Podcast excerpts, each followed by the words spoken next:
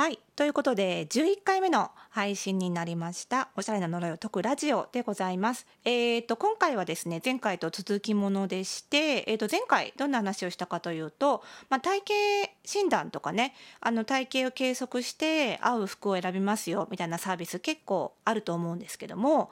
体に合う服を選ぶこと知ることと体型に似合う服を知ることって違うんだよと、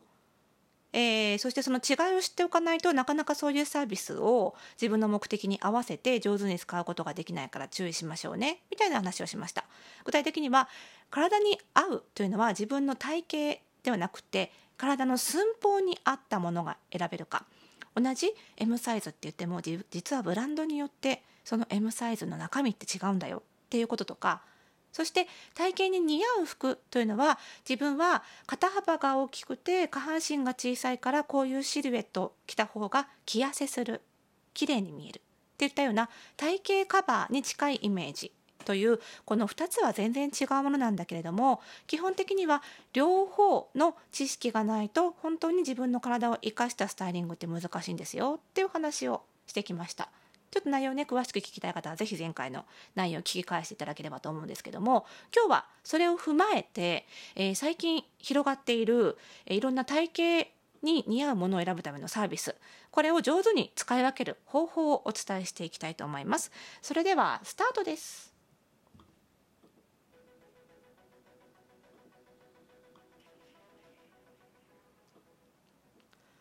はい、ということでですね、え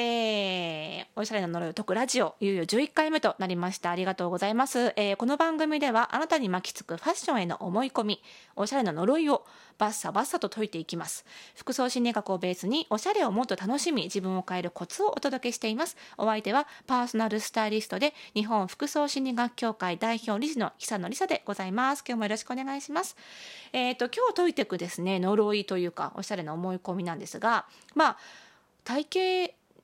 に似合うものを分かる診断どれ受けても一緒だろうとかですね、あ無料なら無料なほど得なんじゃないかみたいなことをね思ってる方も多いと思うんですけども、実はそうではないんだよと、やっぱり自分のニーズに合わせた診断を選ばないと、まあ、ただより高いものはないなんてこともありますしね、無料だからいいとか、えー、逆にサービス料が高いからいいってもんじゃないんだよっていうところをね、えー、ちょっとお話ししていければなというふうに思っております。えーと、この番組ではですね皆さんの聞きたいこと、えー、番組概要欄にリンクが貼ってありますマシュマロという、えー、匿名でメッセージを送れるサービスでどんどん募集しております。こんなことも聞きたいということがありましたら、えー、ぜひぜひマシュマロからお気軽に投げてください。えー、そしてですね番組の、えー、更新情報はラジオトークでお聞きの方は、えー、クリップというのを押していただくと、えー、更新情報届くようになります。だいたい毎日くじぜん後に、えー、更新しておりますが、えー、ずれることもありますのでぜひぜひクリップをして、えー、更新情報をお見逃しのないようお願いいたします。えー、ということでですねえー、と最近ですね、まあ、こういった体に似合う服を選ぶサービスというか、えー、選び方を教えてくれるサービスっていうのはうちのようにパーソナルスタイリストとかイメージコンサルタントと名乗って、まあ、サロンを開いたりして有料でそういう診断をやってるサービスもかなり広がってきています、いますが、えー、それに加えて、えー、商業施設とか小売店が無料でサービスでやりますよみたいなサービスも結構広がってきているんですね。例えばですね、えーと、つい最近ですねニュースで入ってきたのは伊勢丹の新宿店が、えーと、体型タイプと婦人服のマッチングサービスということでマッチパレットとサービス名銘打って、えー、しちがつのじゅうごにちからですね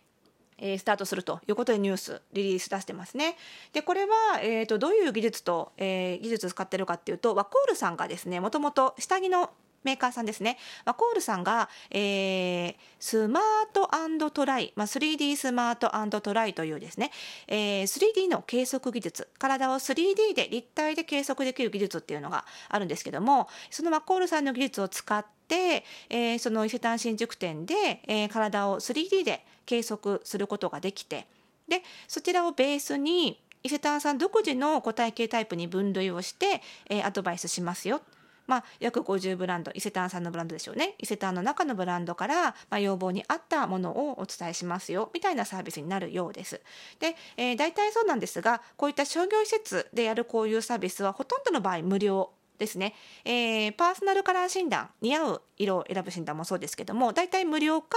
あのサロンで、えー、それ専門のサロンで受けるよりもはるかに安い値段で受けられることが多いですね。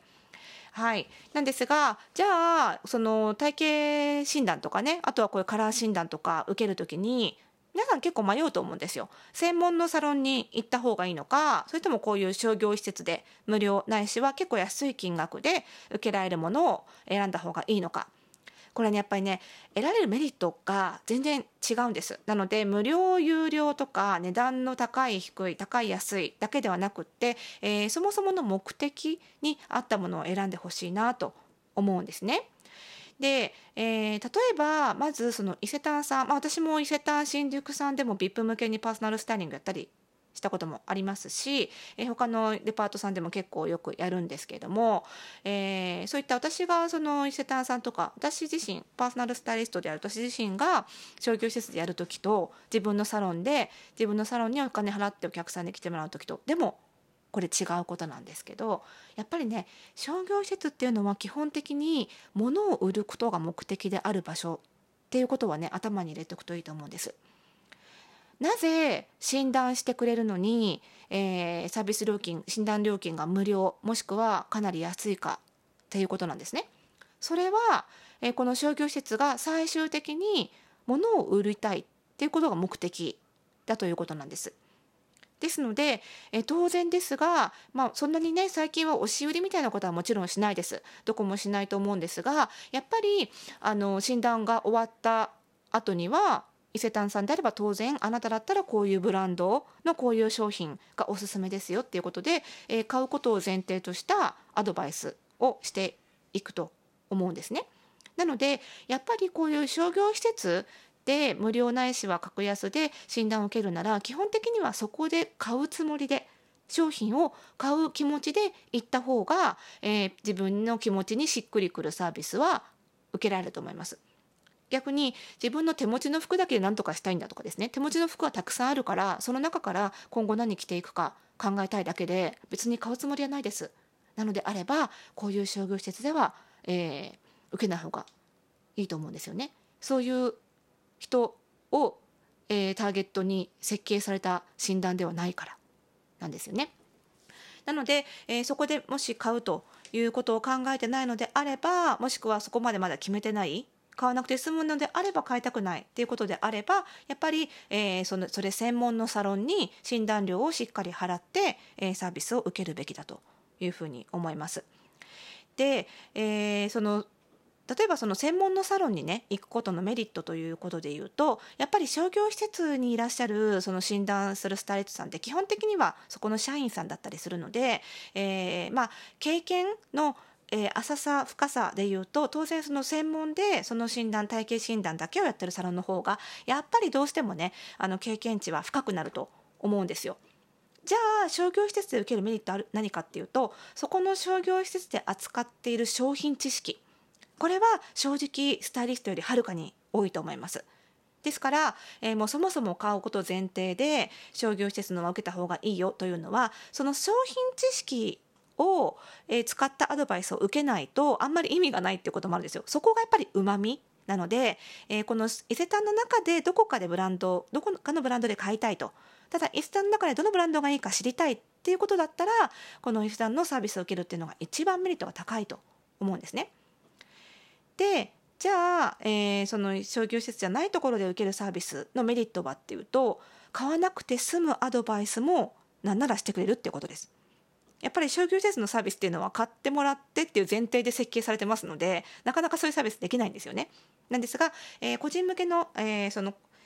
診断専門で開いてるサロンっていうのは買わせる買わせても何もメリットがないというか、まあ、金銭的なメリットはないので、えー、その買わなくても済むアドバイスも、えー、たくさんそういうテクニックも持ってます。あなたの持ってる手持ちの洋服でもベルトでこういう風に締めればこんな風に着こなせるから似合うようになるよみたいなアドバイスも受けられる。それをね、商業施設で求めるのは酷です。なので、えー、どちらがいいか、そもそも買いたいのか買いたくないのか、買うこと前提なのかどうかっていうところでまずは選んでいただくのがいいんじゃないかなと思います。えー、その辺もぜひ加味して、えー、いろんなサービスの中から自分に合ったものを選んでいただければいいなと思っております。えー、それでは、えー、また次回の配信でなんか最後がグダグダになっちゃった、はい、ということで、まあ、そういったこともね、えー、含めて何か悩み相談とかありましたら、えー、無料のあ無匿名で、えー、送れるマシュマロから送っていただければというふうに思ってます。あ、ちなみにですね、そう、私がやってるオンラインサロンの服装心理ラボではですね、えー、そういったサービスをなんか受けた感想の交換会みたいなのも結構あのシェア会とかも結構やっていて、なのであのそういう情報をね得たいという方もあのいいですし、あの自分と似た体型の人がどんなブランド買ってるかっていう情報も結構入ってきたりしますので、あの診断を受けるとか、あの商業施設のサービスつけるだけじゃなくって、まあ、うちみたいなオンラインサロンに入って生の声を聞くっていうのももちろんね、あのすごく参考になると思います。えー、うちのサロンはですね、えーと、キャンプファイヤーコミュニティというところで、えー、からあのホームページからね入会できますので、服装心理ラボで検索してぜひぜひ、えー、うちのサロンも選択肢に入れていただければ嬉しいなと思っております。はい、ということで、それでは、えー、今日はこの辺で、次回の配信でまたお会いしましょう。さようなら。